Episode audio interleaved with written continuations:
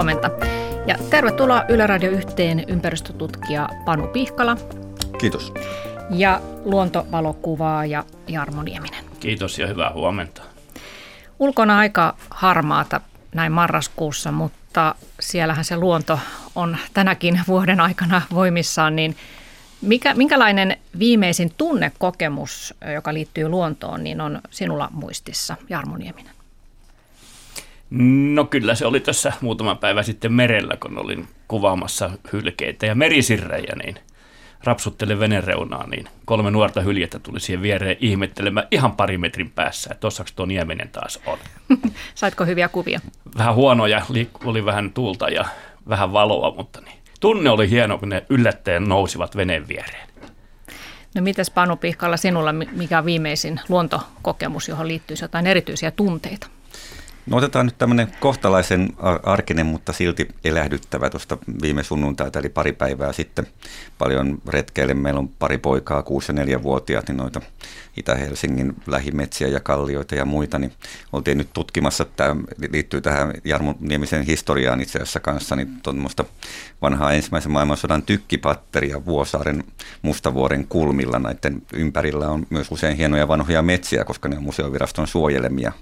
Ja siellä oltiin kauniissa samanpeitteisessä metsässä ja samalla siinä vieressähän on se entisöitävä maakaatopaikka. Eli se oli mielenkiintoinen yhdistelmä, että yhtäältä elvyttävää ja virkistävää ja toisaalta tosi vahva tämmöinen ambivalenssin tai ristiriitaisuuden tunne siitä kahtiajakaisuudesta. Mm. Sä oot Panu Pihkala kirjoittanut nyt juuri tuoreen käsikirjan, jossa luetteloit kymmenen, oliko se 79 erilaista ympäristöön liittyvää tunnetta, niin huomaatko itsessäsi, että nyt on tutkimustyösi myötä, niin itsekin tarkkailet vähän, että mitä sussa herää siellä luonnossa? To, toki aina kirjoittamiseen liittyy tämmöinen oman itsen reflektointi, pohdinta, ja sitten tämän kirjan syntyprosessi viimeisen parin vuoden aikana niin on sisältänyt paljon sitä, että on yhtäältä keskustellut eri ihmisten kanssa ja kuulostellut sekä tutkimuksista että sitten julkisuudesta, että minkälaisia tunnesävyjä ilmenee. Ja samalla siihen liittyy aina se, että kuulostelee itseä, että miten mä tähän suhtaudun.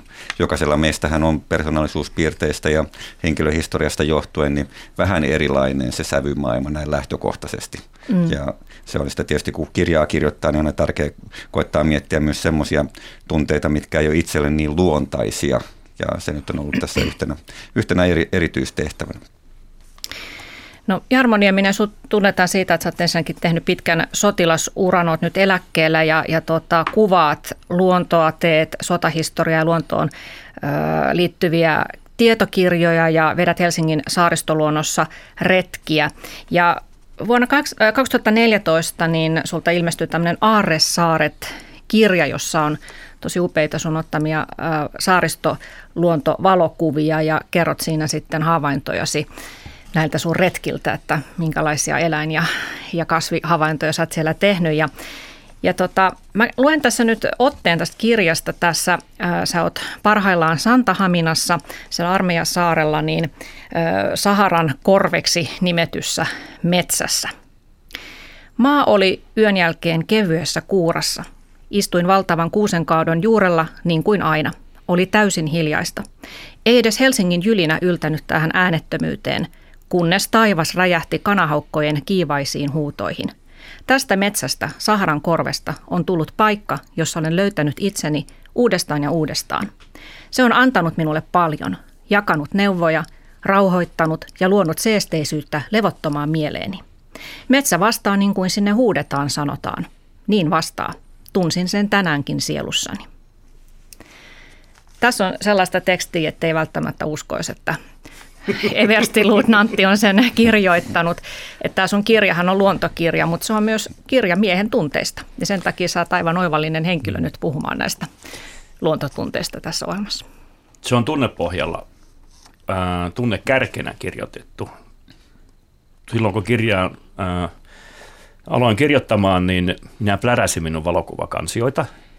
Ja heti kun tuli jo, joku tunne, vahvempi tunne, se piti myöskin tulla suoraan silmistä ulos sitä valokuvaa katsoessa, piti kirjo- pystyä kirjoittamaan se 2000-3000 merkkiä. Jos ei tullut, niin saman tien eteenpäin. Ja tämä on siis tehty ihan tämmöistä niin tajunnan virrasta tuo kirja. No, tavallaan intuitiivisesti. Intuitiivisesti tehty ja, ja, ja oikeasti tuli kylmät väreet äsken, kun luvit ton. Mm. Mutta näin se on. Se paikka on mulle tosi rakas. Minä käyn siellä jatkuvasti. Ää, varsinkin silloin, kun ei kirjoitushommat oikein kotona ei sujuhtu ja koneen ääressä. Minä menen tonne kahvikupin kanssa istumaan tonne saman kuusen juurelle. Ja kun tulen pois sieltä, niin tässä on tapahtunut jotakin korvien välissä ja kyllähän syntyy. Mm. Ja mulle se vaikuttaa tosi vahvasti toi luonnossa oleminen. Ja varmaan tuossa kyseessä Saharan korven kuusikossa, ikivanassa kuusikossa oleminen, se aikaan saa mulle korvien välissä jotakin, jota minä en ole pystynyt itse selvittämään, mutta sen jälkeen tuo niin luovuus on ihan toisenlainen, kun tulee kotiin. Hmm. Toi on hieno, hieno katkelma ja siinä on tosi monia, monia sävyjä ja tärkeitä juttuja, että yksi mitä tutkijat puhuu tunteesta on, että aina se on merkki siitä, että jotain ihmiselle tärkeää on kyseessä, kun nousee vähän vahvempi tunnereaktio. Tämä tuli mieleen tuosta, kun kerroit tuosta metodista, niin tähän se varmaan voisi vois liittyä, että sitten huomaa, että okei, tässä on nyt jotain semmoista erityisempää, ja jos se nostaa mulla pintaan juttuja, niin se varmaan voisi lukioissa tai katselijoissakin nostaa. Sitten tietysti, jos julkista keskustelua tarkastellaan, niin sitäkin voi havainnoida sen suhteen, että minkälaiset jutut herättää vahvoja tunteita. Ja ne kertoo aina siinä, että siinä on jotakin merkityksellistä taustalla, mutta sitten tietysti mitä, niin julkisessa keskustelussa voi olla tosi monenlaista. Mm. No vielä Jarmo Nieminen tästä sun työurasta. Sä tosiaan ö, sotilasuran tehnyt ja viimeksi toimit maanpuolustuskorkeakoulun sotahistorian laitoksen johtajana. Niin sä kerroit, että itse asiassa se, että sä valitsit tämän ö, ammattilaisuran siellä armeijassa, niin, niin luonnolla oli siinä osuutta siinä valinnassa. Joo, pitää paikkansa. Minä olin, yritin varmistaa äidiltä. Ne oli 14-vuotias ja, ja oltiin isän kanssa pilkillä talvella, talvipakkasella ja mulla kuluna tehtäväksi tehdä nuotio. Ja oltiin sitten tervasnuotiolla ja siihen pölähtikin sitten Immolasta rajavar... siis oltiin silloin Ruokolahdella, niin, niin toi rajavartiopartio, missä oli majuri ja kolme rajajääkäriä ja valtavan komea susikoira, millä oli valkoinen viitta päällä niin kuin näillä miehilläkin, ja se veti ahkiota. Ja oli just Jack Landonin koirat lukenut, niin tarinat lukenut. Ja se teki mulle niin suuren vaikutuksen, että kun pääsin kotiin, niin sanoi äidille, että minusta tulee majuri. Että se vaikutti se, se oli niin kova tunnelataus, kun näin tämän. Siinä tuli jotenkin Jack Landonin ja maisemat mieleen, ja kun tuleekin sitten tällainen mm. tosi komea niin. valkopukuinen partio ja se koira. Olet tosiaan ympäri Suomea sitten palvellut armeijassa ja, ja viimeksi, viimeiseksi Santahaminassa, jossa on myös sitä vanhaa metsää, mistä tuo äskeinenkin sun luontokuvaus oli. Niin tota, sä oot myös sanonut, että puolustusvoimat on yksi Suomen tärkeimpiä ympäristönsuojelijoita. Se on mm, aika yllättävä tärkein. väite. Tärkein, okei. Okay. Mun näkökulmasta. niin. Joo, kiersin noita ampumaleirejä ympäri Suomea, pohjoisesta etelään ihan Syndallinista tuonne Rovajärvelle – ja, ja olin oppinut nuoruudessani arvioimaan niin ympäristöä. Sen oli isä ja pappa minulle opettanut ihan pikkupojasta lähtien. Ensimmäisen ahveni on saanut pilkkimällä pap- repusta papan selästä, ehkä parivuotiaana. Ja mä rupesin ihmettelemään, että miksi näillä ampumakentillä, mitkä on ryöstetty ja raiskattu, että miksi se luonnon monimuotoisuus on niin suuri. Sitten minä opin ymmärtämään sen yhtälön että miten meidän jääkauden jälkeinen luonto itse asiassa vaatii tietynlaista kuluttamista, mutta se vaatii samalla tietynlaista suojelua, mitä tässä puolustusvoimien alueella on niin kuin vanhat metsät, koska niitä halutaan pitää pystyssä antamassa suojaa erinäköisiä, erinäköisiä seikkoja vastaan. Niin tämä kombinaatio aikaansaa tämmöisen monimuotoisuuden verkoston, ja se on kaikissa varuskuntien ampumakentillä on tämä sama juttu. Ja nyt se on biologit todistaneet Santahaminassa, että tämä pitää paikkansa. Se on näin. Eli se, että siellä mennään tankeilla tai millä panssarisisuilla maastossa ja heitellään granaatteja, niin se ei haittaa sitä luontoa. No kun tein ensimmäistä luontoteosta Santahaminan sotilassaaren luontoarteet kymmenen vuotta sitten, niin mulla oli ää, tosi upea kaveri, ää, lintututkija Sivari, ja hän tiivisi tämän hyvin. Hän sanoi mulle näin, että kuule Jarmo, ää, te kapiaiset ootteko lehmiä, mutta te ette osaa vaan märehtiä. Ja tämä oli se positiivinen ilmaisu, eli karja, joka on maastossa. mm. aikaan saa jotakin hyvääkin. Mm. Tämä oli rajusti sanottu, mutta se tiivistelmä, minä muistan, kun hän kuvasi sen, että miksi Santahaminan luonto on niin monimuotoista. Kuinka tavatonta tai tyypillistä on, että, että siellä armeijassa on sun kaltaisia luontoihmisiä, jotka myös ajattelee sitä luonnonsuojeluasiaa? Uskoisin, että meitä on aika paljon. Johtuen varmaan siitä, että se ammatti on varsinkin nuoren upseerin ammatti on maastossa yötä päivää. Sillä pitää pystyä niin kuin elämään, tulemaan toimeen ja opettamaan muitakin tulemaan toimeen, niin pitää olla ymmärrystä siitä, siitä ympäristöstä. Ei käy niin kuin aikoinaan, tanskalaiset tuli nuoret niin meidän vieraaksi Santahaminaan, niin piti Tanskan pääesikunnasta kysyä lupa, että he saavat majoittua teltassa metsään, koska muuten heitä olisi pantu Sahara hietikolle. Siis tämä on vain esimerkki mm. sitä, miten voidaan äh, joutua ulos sitä luonnon ymmärryksestä. Siis metsään majoittuminen oli kielletty. Mm. On paljon ja harrastajia on paljon. Toki liittyy paljon myös metsästykseen ja kalastukseen, kun ne mahdollisuudet on suuria, mutta myöskin tämmöistä linku, lint, äh, lintujen staijausta ja oli ihan kiva katsoa tässä yhtenä, yhtenä päivänä viime keväänä, kun kenraali ja Eversti kattelee riskilöitä merelle kaukoputken läpi. Se tuntui niin hienolta, että harmikoin saan ottaa heistä kuvaa. Mm, ihmisissä on aina monta puolta. Uskoisin, että on niin semmoinen ammatti, missä on paljon luontoharrastajia. Mm. Lähdetään sitten näitä tunteita vähän setvimään tarkemmin, niin tosiaan ympäristötutkija ja tietokirjailija Panu Pihkala, sulta on ilmestynyt tällainen ö, Mieli maassa-niminen kirja, jossa käyt läpi, minkälaisia kaikenlaisia tunteita ympäristöluonto meissä herättää, mutta tämä ympäristötunne-sana voi olla vähän vieras ihmisille, niin miten, avaappa vähän sitä, että mitä se tarkoittaa? Joo, se on varmasti, varmastikin vieras. Ja toki tässä on tämmöinen pieni yritys just luoda uudissanastoa tämänkin termin, termin ohella. Pari vuotta sitten syksyllä julkaisin sen edellisen tietokirjan Päin helvettiä kysymysmerkki, ympäristöahdistus ja toivo. Mä oon nyt näköjään erikoistunut näihin kysymysmerkkiotsikoihin, mitkä on tosi käteviä radiossa, kun sitten on toistella tätä kysymysmerkkisanaa. Niin. Mutta tämä uusinkin Mielimaassa kysymysmerkki, ympäristötunteet kirja, niin tämä otsikko viittaa sekä sekä tietysti mahdolliseen alakulosävyyn, siinä tähän niin kuin laveasti määriteltyyn ahdistusaiheeseen yhdistys, mutta sitten myös tämmöiseen, mitä voisi sanoa maamielisyydeksi tai tämmöiseksi kokonaisvaltaisuudeksi, että meidän mielialamme ja tunteemme on monin tavoin sidoksissa ympäröiviin asioihin. Kutsutaan me sitten luonto- tai ympäristösanalla tai maasanalla tai jollakin, jollakin muulla. Ja tätä me ei läheskään aina huomata tällä, tällä hetkellä mielestäni tarpeeksi mm. joskus enemmän ja joskus vähemmän ja en mä sitä sano, että aina tarvitsee niin kuin hirveän analyyttisesti suhtautua. Joskus se voi niin kuin ehkäistä, ehkäistä vahvoja kokemuksia jos ne menee niin kuin liian ja rationaalinen eri, erittely edellä, mutta sen havainnoiminen, että mitä kaikkea luonto ja ympäristö meissä herättää – niin tämä parhaimmillaan niin voi auttaa meitä kanavoimaan niiden tunteiden energiaa rakentavammalla tavalla. Ja tämä ympäristötunne yhdyssana on luotu sen, sitä varten, että kiinnittäisiin huomiota siihen, että tosiaankin ympäristöasioihin ja luontoon liittyy tunteita. No sä oot sanonut, että sun kirjalla on siinä mielessä ekopsykologinen vire, että sä oot vakuuttunut, että ihminen voi paremmin, jos hänen luontoyhteytensä on riittävän vahva. Ja, ja siitähän nyt Jarmokin tässä on todistanut, että, että luovuustukoksetkin saadaan auki siellä, siellä metsässä ja, ja, ja siinä mielessä vaikuttaa henkiseen olotilaan. Mutta mikä se on sitten se riittävän vahva luontoyhteys?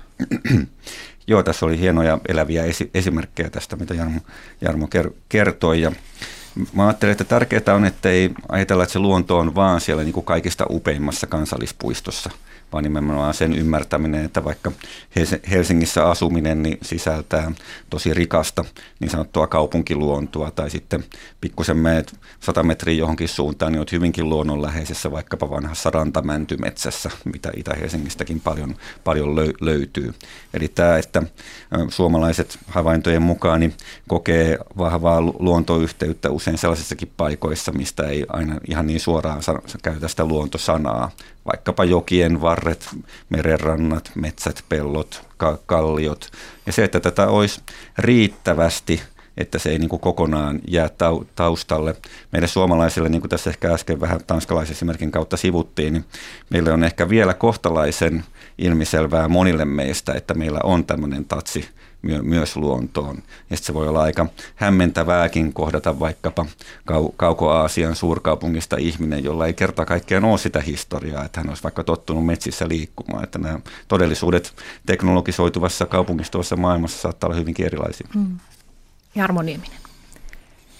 Joo, lähiluonto on, äh, se on tosi tärkeä asia, mutta sitä pitää Helsingissäkin vähän opettaa ihmisiä katsomaan sitä luontoa, jotta he, sillä tavalla, että he näkevät, että mitä siinä oikeasti onkin niin hienoa. Kymmenen yötä oli nyt peräkkäin lokamarraskuun vaihteessa Longinojalla, Savella, Alamalmi, missä on valtavia tuommoisia 80-senttisiä taimenia. Ja se tunne, kun näki sen ensimmäisen ison, jonka minä olen nimennyt möröksi, viime vuodelta jo, että se taas nousi samaan jokeen, oli ollut Suomenlahdella vuoden ja tuli taas siihen synnyin paikalleen kutemaan, niin se tunne oli ihan valtava. Sitä on, ää, sitä ei ole vaikea niin sanoa, mikä se tunne on. Riemu ehkä. On, mutta se on myöskin ilo, ra- ilo mutta se on myöskin ehkä rakkautta. Siis niin. se, se, joka on rakkaussana on erittäin tunteena vaikea määritellä, mitä se mm. tarkoittaa, mutta se tunne on samanlainen. Ja sitten siihen tuli niin kuin yhtenä yönä tuli kaksi poikaa, semmoisia pieniä natiaisia kuusivuotiaita. Ne kertoo, että meillä on täällä tämmöisiä kaloja. Hei, ootko nähnyt tuo noin? Mm. Siis, että miten siitä oli tullut heidän juttu niistä taimenista, jotka kerran vuodessa pariksi viikkoa siihen onnettomaan longin pieneen puroon niin nousevat se on yksi suurimpia tämmöisiä niin kuin isoja elämyksiä, mitä lähiaikoina, lähivuosina on ollut. Nähdä ne taimenet paikassa, mikä on, voisi kuvitella, että ei voi olla. Mm. Suosittelen muuten ensi vuonna loka-marraskuussa niin Longinojalle retkeä. hieno puhutteleva esimerkki. Ja Longinoja täällä itse asiassa kirjan sivuillakin jossain on mainittu ainakin kätkettynä esimerkiksi tämmöinen ilo ja helpotus siitä, että on voitu vaikuttaa lähiympäristöön. Ja ehkä tämmöinen niin kuin ylpeyden tunne. Tämähän on yksi näistä, mitkä meille on kulttuurillisesti vaikeita Suomessa. Kun sanotaan, että joku on vähän yl, ylpeä, niin helposti tulee heti vähän semmoinen, että onko se nyt niin kuin liian ylpeä. Kopeus on se sana, mitä me tässä kirjassa käytän semmoisesta niin kuin liiallisesta ylpeydestä, mutta kyllä mä ajattelen, että tämmöinen niin kuin terve ylpeys ympäristöasioiden ja luontosuhteen suhteen on tosi tärkeä tunne ja tämä poikien kommentit, mitkä mainitsit, niin mun mielestä siinä ainakin itse kuulen semmoisia kaikuja. Ja nuo Longinojan kudutarkkailijat parikymmentä vuotta, kun sitä hommaa ovat tehneet, minähän on tullut vasta siihen kuvioon neljä vuotta sitten, niin he ovat ylpeitä siitä, mitä he ovat saaneet aikaisiksi, koska se on ihmisen kätten töitä, että vanha puro pantu kuntoon. Mm. Mutta tiedän, että tuolla jossakin se on aiheuttanut vähän kateutta. Että miksi Helsingissä, että kaupunki auttaa ja on kaiken maailman rakennusliikkeitä. Että miksi Helsingissä tämä tilanne onkin näin hyvä. Mutta mm. toki se on esimerkki muualle Suomeen, että ihminen voi tehdä todellakin hyvää luonnon eteen. Tässähän suorastaan vilisee näitä tunnesanoja, ylpeyttä ja kateutta ja kopeutta ja rakkautta. Tuota, Panu Pihkala, miten se sitten ihmiseen sun mielestä vaikuttaa se, että hän pystyy tällä tavalla, niin kuin Jarmokin tässä, niin vähän erittelemään niitä tunneskaaloja, mitä se ympäristö hänessä herättää. Se ei ole vaan semmoista, niin kuin, no en mä osaa sanoa, miltä musta tuntuu, vaan että vähän niin kuin tunnistaa niitä. No mä ajattelen, että parhaimmillaan siitä on hyötyä sekä tämmöisten niin vaikeampien tunteiden että, että tämmöisten voimauttavampien tunteiden suhteen. Jos tarvitaan tuohon edelliseen, niin esimerkiksi kateus, niin aika moni varmaan lähtökohtaisesti ajattelee, että se nyt on puhtaasti tämmöinen kielteinen juttu. Mutta kyllähän se sitten joskus itse asiassa, niin se voi johtaa myös hyväänkin – täällä kirjassa kateuskohdassa, niin täällä on paljon tämmöistä niin mustasukkaisuus ja tavallaan huono, huono kateuspuolta, mutta on sitten myös kateuden ja hyvien päämäärien suhde niminen huomio. Eli esimerkiksi se, että voidaan tehdä valistustyötä aurinkopaneeleista, mutta sitten jos on kaksi mökkiä vierekkäin ja mökkinaapuri laittaa paneelit katolle ja on siellä iloisen näköisen, että kylläpä sähkölaskussa säästetään, niin semmoinen tietty positiivinen kateus voi johtaa sitten hyviin toimenpiteisiin esimerkiksi tämän kaltaisessa tapauksessa. Eli joskus se, että pystyy näitä tunnistamaan ja erittelemään, niin saattaa sitten auttaa niitä hyviä energioita saamaan esiin. Tai sitten jos ihminen on vaikkapa sanotaan kokee epämääräistä jonkinlaista ahistusta johtuen ympäristökriisistä.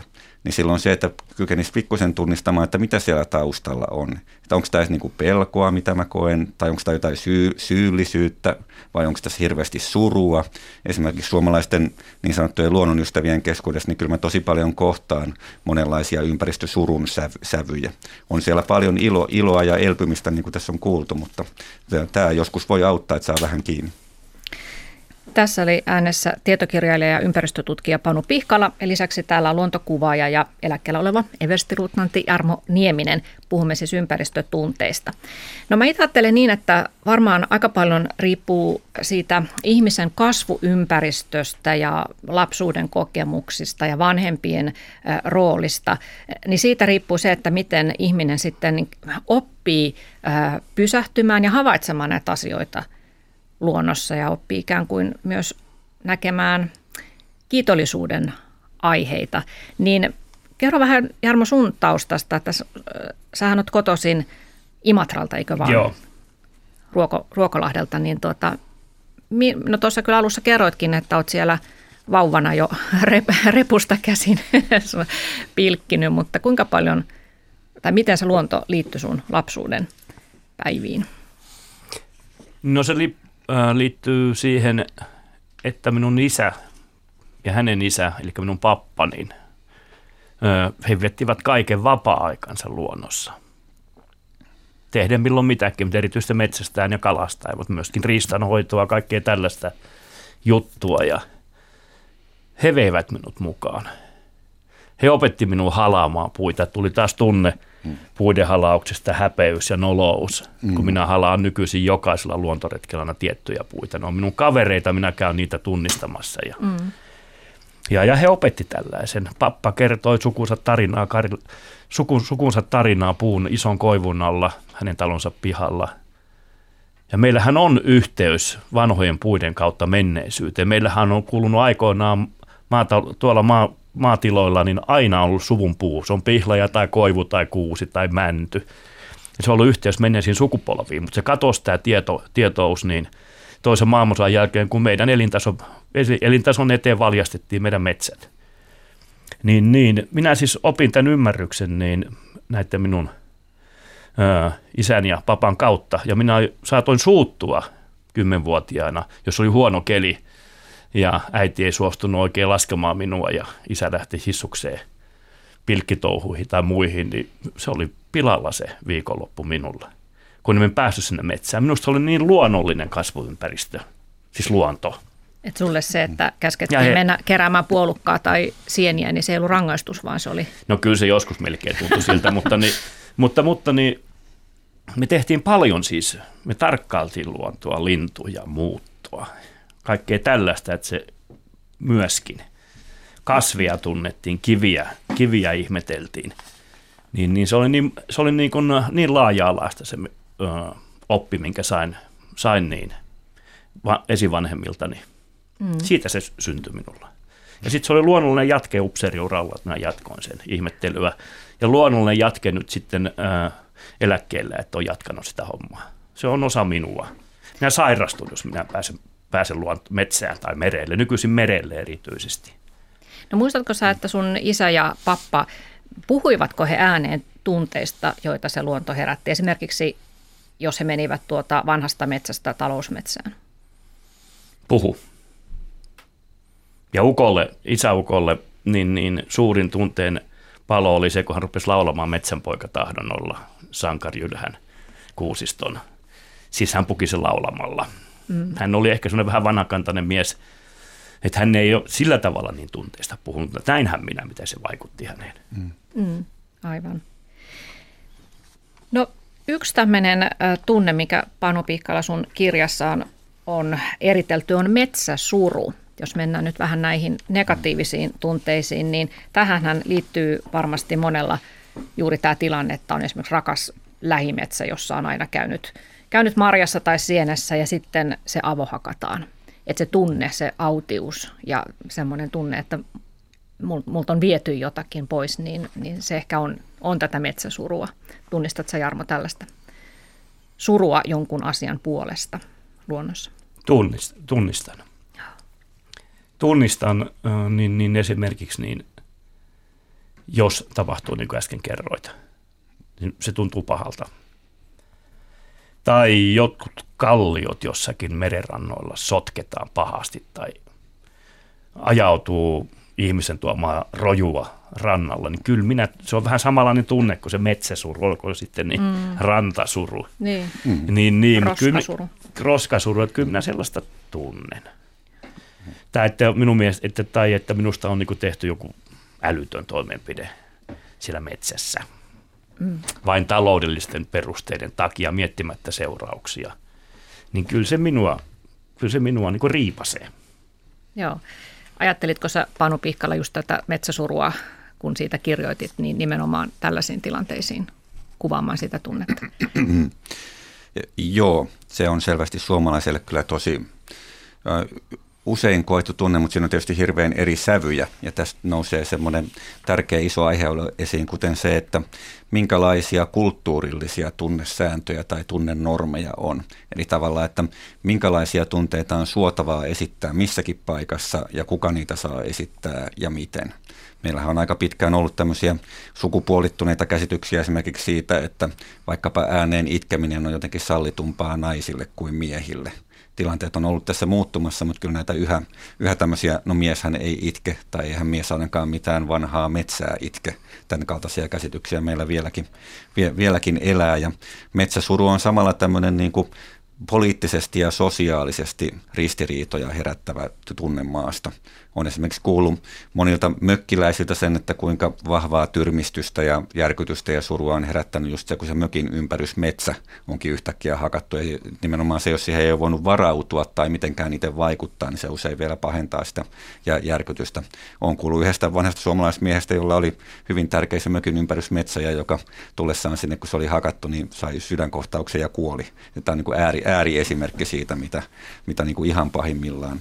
Mutta sitten sama, samaan aikaan aikaan, niin meillä on, on myös paljon semmoista iskostunutta tapakulttuuria, jossa, eh, jossa metsillä ja puilla niin niillä nähdään enemmän se väli, välinearvo ja tällä, kuten Jarmo vähän viittasi, niin on ollut elintasoa nostavia seurauksia, mutta samaan aikaan kyllä mä esimerkiksi syvästi huolissani luonnon monimuotoisuuden puolesta ja yritän itsekin toimia niin, että ne jäljellä olevat vanhat, vanhat metsät sää, säästyisi. Eli tämä tämmöinen niin yhteisöllinen ristiriitaisuus, mikä saattaa myös aiheuttaa sen, että ihmiset ei puhu näistä tunteista, koska he ei halua konflikteja sillä, sillä seudulla.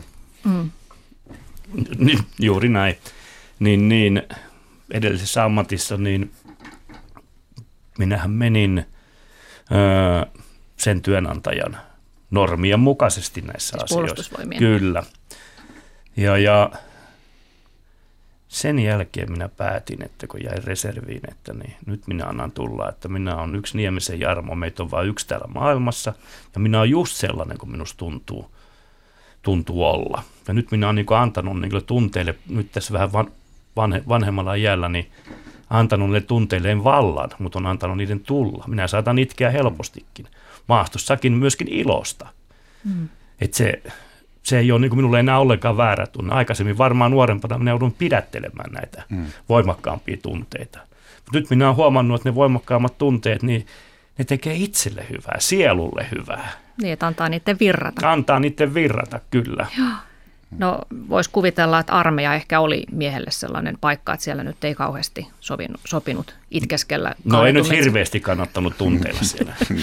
niin. Et siinä on sullakin sitten semmoinen, että vuosikymmeniä on tavallaan padonnut niitä tai e, niin kuin ehkä kovettanut jollakin osittain, lailla. kyllä, pitää paikkansa. Mutta se mm. sama liittyy muihinkin ihmissuhteisiin. Että Joo. nyt näillä tunteiden hallinnan keinoilla ja tunteilla, mitkä minulla on, mä todennäköisesti kasvattaisin omia poikiakin vähän eri tavalla. Mm. Todennäköisesti kuin siihen, mitä nuoruudessa tein. Niin, mm. joo. Tämä on minusta tosi, tosi koskettava ja tärkeä pointti. Ja sitten ylipäätään mun mielestä niin kannattaisi välttää semmoista liiallista syyllisyyskuorman ottamista ainakaan niin kuin loputtomiin ympäristö- ja luontoasioissa. Mä en tarkoita nyt, että Jarmo tähän viittasi vaan yle, yleisemmin ja näen sen isona ongelmana, jos väki kokee jatkuvasti semmoista kelpaamattomuutta ja riittämättömyyttä ja näin. Mutta samaan aikaan se, että sitten menneisyyden jutuista voi, voi oppia ja mennä ete, eteenpäin. Ja itse esimerkiksi tässä viimeisten vuosien aikana, niin mitä enemmän on tähän tunne, tunneaiheeseen perehtynyt, niin on huomannut esimerkiksi, että niin tosiaan, kun, kun lap, lapsi suuttuu, niin tämähän on itse asiassa hyvä juttu, koska silloin se tunneenergia pääsee esiin. Ja sitten vanhempanahan huomaa itsessäkin sen, että helposti tulee se reaktio, että tavallaan kieltä sen, että no et, et nyt tästä suutu ja ole nyt kunnolla ja näin. Mutta mä esimerkiksi yri, yrittänyt nyt opetella sitä, että antaa oikeutuksen myös niille viha- ja suuttumuksen tunteille, ja nehän ei yleensä hirveän kauaa kestä sitten, mm. jos ne saa rakentavasti ilmastua. Kyllä meillä suomalaisessa kulttuurissa varmaan aika paljon on sitä, että ei oikein osata olla rakentavalla tavalla suuttuneita tai vihasia, sitten niitä padotaan sisällä ja sitten se pahimmillaan johtaa siihen, että joskus sitten raivostutaan tosi kovaa, kun se energia on tuolla jossain. Niin, no sehän on ihan perinteinen, että ei ole ehkä lapsena saanut näyttää niitä negatiivisia tunteita, että se on ollut kielletty. Mutta vielä tästä metsäsurusta sen verran, että kun puhuttiin näistä vanhojen metsien avohakkuista tai ylipäätään avohakkuista, mutta myös sitten kaupunkialueilla ihan yksittäisten mm-hmm. vanhojen puiden kaataminen saattaa aiheuttaa ihmisissä surua, mutta myös vihaa. Että esimerkiksi nyt täällä Helsingissä oli tämä Mekelinin kadun vanhojen puiden kaataminen, niin se oli aika kova paikka ihmisille. Joo, oli itse asiassa tietenkin aika äh, vahvasti mukana, kun olin silloin kunnallispolitiikassa juuri tuolla alalla, mihin kuuluu viheralueiden hoito – niin, niin se surutyö kesti niin useamman vuoden. Minä muistan, kun meille tuli rakennusvirastoon, niin Mekelinin kadun lähetystä. Ne oli mustissa puvuissa, niin kuin pukeutuneet, valkoiset paidat, mustat puvut, rouvat käyneet kampaajalla. Oikein tuli mieleen, että onko tämä niin surujuhla. Mutta he oli valinneet ne varmaan ne asusteet, kun he tuli kertomaan, miten pahalta heiltä tuntuu, kun heidän ä, lapsuuden aikaiset puut nyt kaadetaan, jota he on koko elämänsä seuranneet siinä kadulla, joka on heille antanut virkistystä varjoa ja tuonut lintuja, niin se työ kesti pitkään. Se oli ehkä noin viisi vuotta, mitä tämä surutyö näillä ihmisillä kesti. Ja siinä varmaan oli kysymys just, mistä aiemmin puhuit, että tavallaan katkaistaan se yhteys sinne juuriin, sinne menneisyyteen. No kun se heidän lapsuudessa he niin. jo pyörivät niiden puiden ympärillä, nyt 70-vuotiaina – niin, niin metsät tai puut menee nurin. Ei mitään, Helsingin kaupunki on sitäkin oppinut paljon näissä asioissa ja osaa aloittaa riittävän ajoissa ihmisille jo valmistamisen siihen, että nyt tämä tulee, puut tulee kaatumaan niin kuin Espan puista on nyt jo kerrottu mm, tietoa, mm. että 10-15 vuoden kuluessa joudutaan tekemään jotakin. Mm. No, tämä voitaisiin muuten näistä puiden kaatamisesta ottaa tällainen tunne kuin absurditeetin tunne. Ilmeisesti Jarmo Nieminen, niin sä ainakin jossain, jossain annoit tällaisen lausunnon, että susta se tuntui absurdilta, mitä tapahtui Helsingin Isosaaressa sen jälkeen, kun armeija sieltä lähti pois, kun siellä kaadet, metsähallitus päätti kaataa sieltä tätä arvokasta saaristometsää. No olihan se, kun pelkästään vain raha ratkaisee kaikissa varuskunnissa, niin kuin linnakkeetkin on varuskuntia, niissä on yli satavuotiaat metsät, koska silloin sata vuotta ollut sotaväki. Ja sitä ennen venäläinen sotaväki niin kuin Isosaaressa. Ja kyseessä oli niin Suomenlahden vanhin ulkomeren kuusikko, 17 hehtaaria. Ne vaan kaadettiin sen takia, että oli tulostavoitteisiin merkitty valtion budjettiin, että valtion metsiä pitää kaataa niin ja niin paljon, eikä katsota, sille ei ollut väliä, että mistä ne kaadetaan. Ja ne tehtiin niin tosi törkeästi. Nyt se on kuuluisa retkeilysaari, nyt se tarviaisi niitä kuusikoita. Nyt ne kuusikot antaa sille paljon enemmän kuin se avohakku, mikä on siellä pusikkona nyt seuraavat vuosikymmenet. Se oli minusta absurdia. Mm. Ja eikö, vain ta- eikö sitä perusteltu sillä, että se oli tavallaan tämmöistä niin myrskytuhoalueiden no, ainahan perustelut löytyy. hoitamista? Joo, mutta se herätti sinussa siis tämmöistä absurdi- no. absurditeetin tunnetta. Joo, mutta Herättikö myös vihaa? No, minä olen tottunut sinne Kajanissa pääsin näkemään mitä kynnettyjä neliökilometrejä. Niin, niin se ei tuntunut vihalta, vaan minusta se oli tyhmää. Mm. Muutaman tietyn rahasumman takia se tehtiin. No onneksi me löydettiin nyt lahokavio sammal sieltä sitten seuraavasta viimusta kuusikon, jämä, kuusikon jämästä, niin nyt se alue on suojeltu. Niin, että luonto tavallaan sitten alkaa elpyä siitä, mutta talvehtivat linnut olisi tarvinnut sitä metsää se oli, se oli niin Suomenlahden yksi merkittävämpiä talvilintujen, siis varpuslintujen niin, niin talvehtimispaikkoja se mm. iso iso vanha kuusikko. Joo, Panu mm. Joo, näitä vihan eri sävyjä. Mä oon tässä uudessa kirjassa pyrkinyt erittelemään vielä vähän tarkemmin kuin siinä edellisessä kirjassa.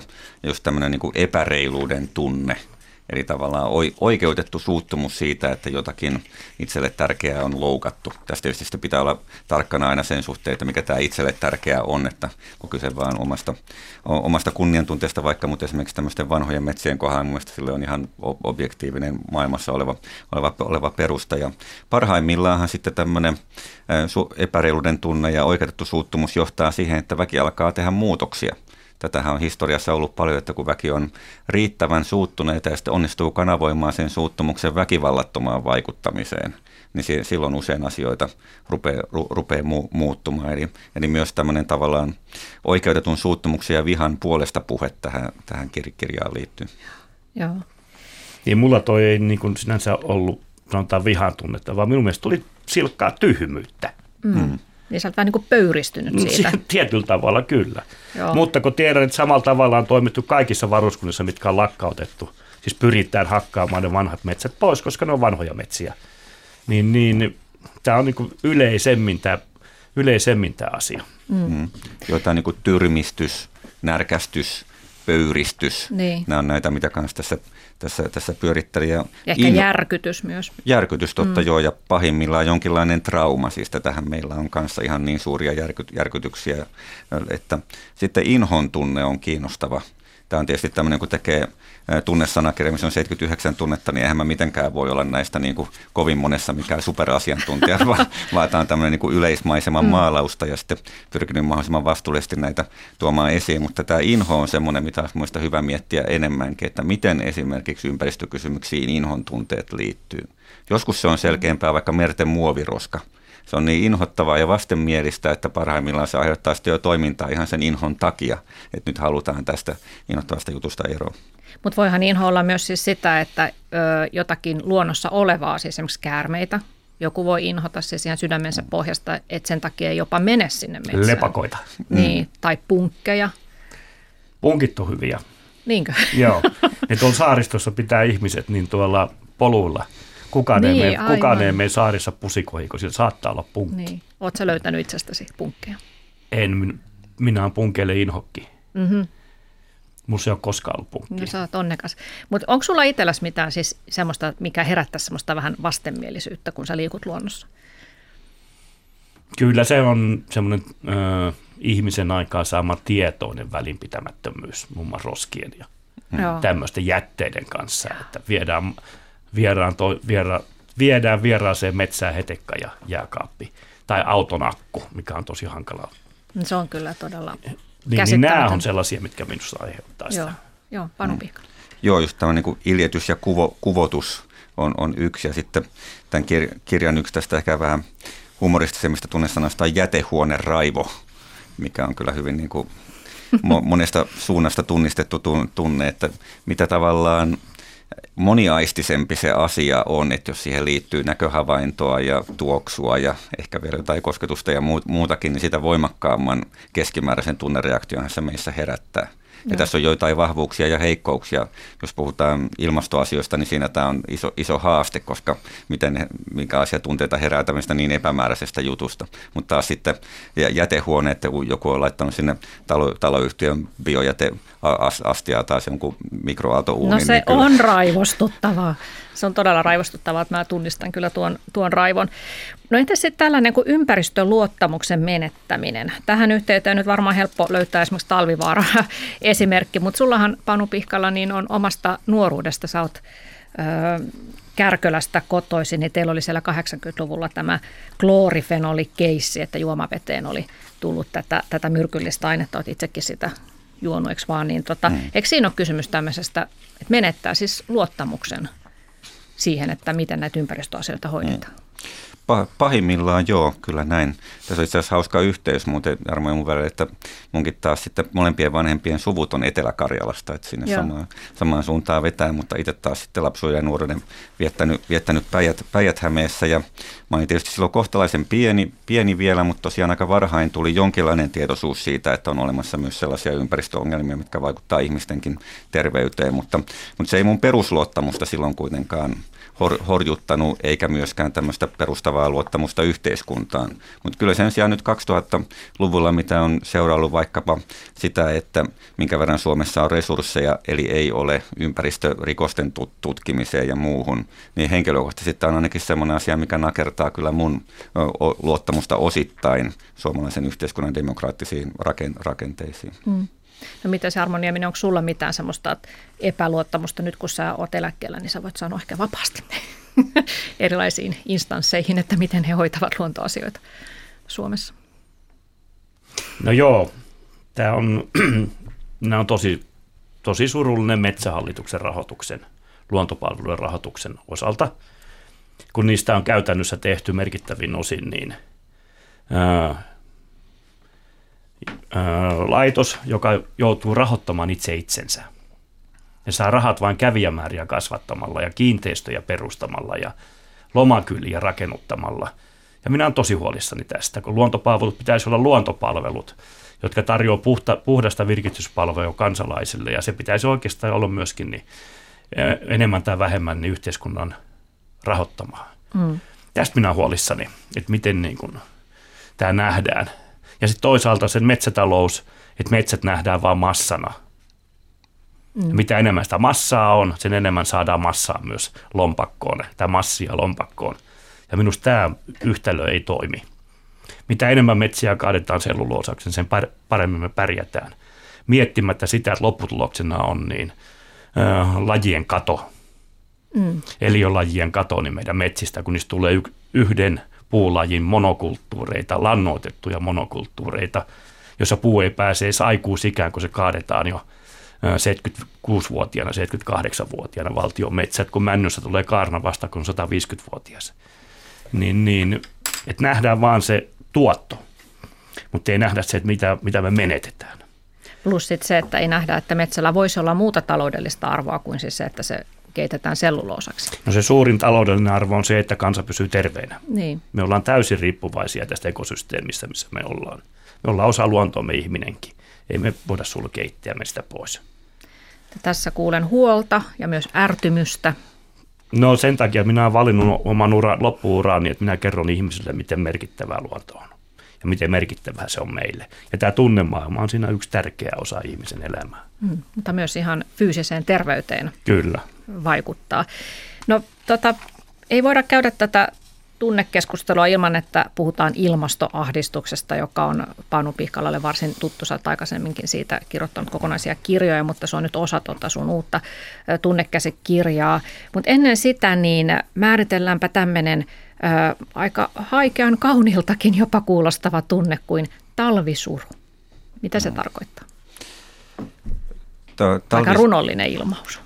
Joo, mä arvostan ko- kovasti runouttajasta jotain raapustuksia sinne suuntaan itsekin joskus pyrkii, pyrkii tekemään. Jos ajatellaan sellaisia sanoja suomen kielessä kuin kaiho tai, tai suru, niin meillähän on tämmöistä aika hienoa sävykästä sanastoa.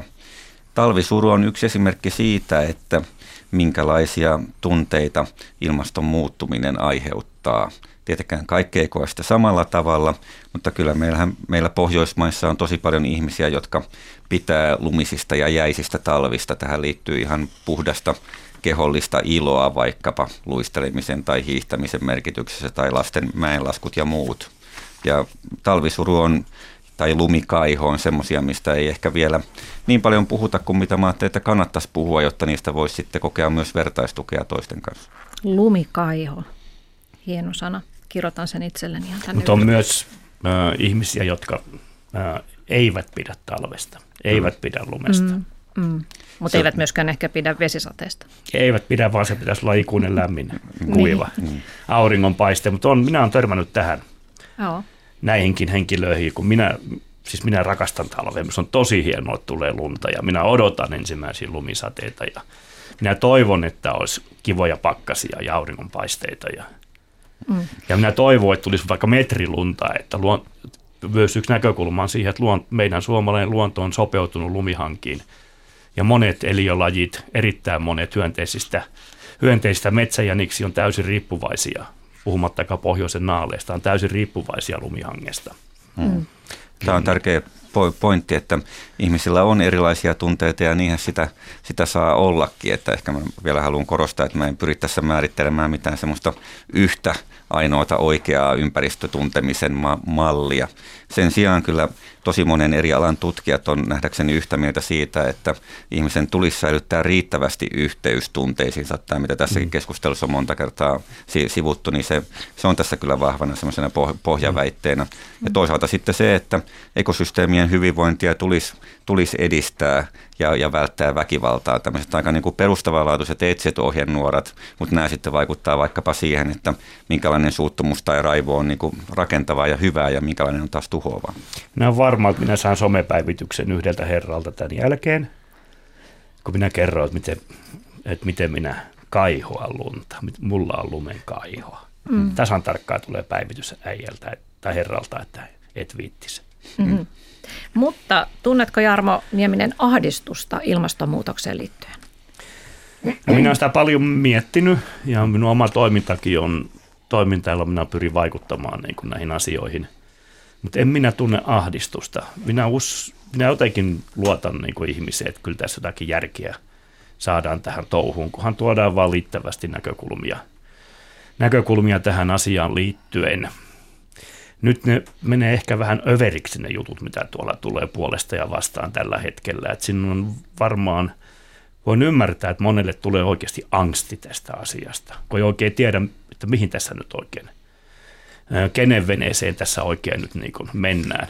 Kuuntelin eilen vaan kahden merkittävän poliitikon keskustelua, miten eri planeetoilta ne oli mm. tästä aiheesta tällä hetkellä, niin, niin, niin minä en koe ahdistusta. Minä uskon, että ihmiskunta kyllä oppii ratkaisemaan ja minä olen sitä mieltä, että minä suomalaisten pitää olla kärkijoukossa näissä asioissa kehittämässä tekniikoita oikeaan suuntaan ja näyttämässä maailmalle mallia. Eikä miettimättä sitä, että monen promille osuus meillä on maailman ilmastopäästöistä, että sillä ei ole merkitystä, vaan me osoitetaan, että me pärjätään. Mm.